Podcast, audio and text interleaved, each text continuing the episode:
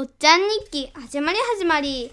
8月13日金曜日。天気雨。今日防災体験をしました。防災体験のところで何があったのかというと1個目は72時間ツアー。かっこ72時間あなたは大地震が起きたらどうするかのお勉強ができます。それは点数が出て本当に大地震が起きたらあなたはどうなるかがわかります。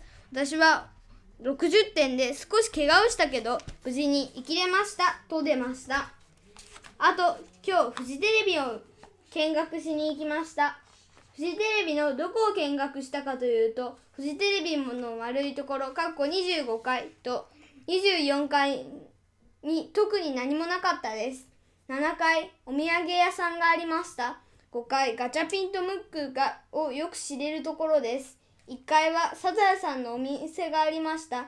何を買ったかというと、サザエさんのに出てくるキャラクターの消しゴム2つ、かっこ友達に渡したのと私の分とサザエさんのくじ。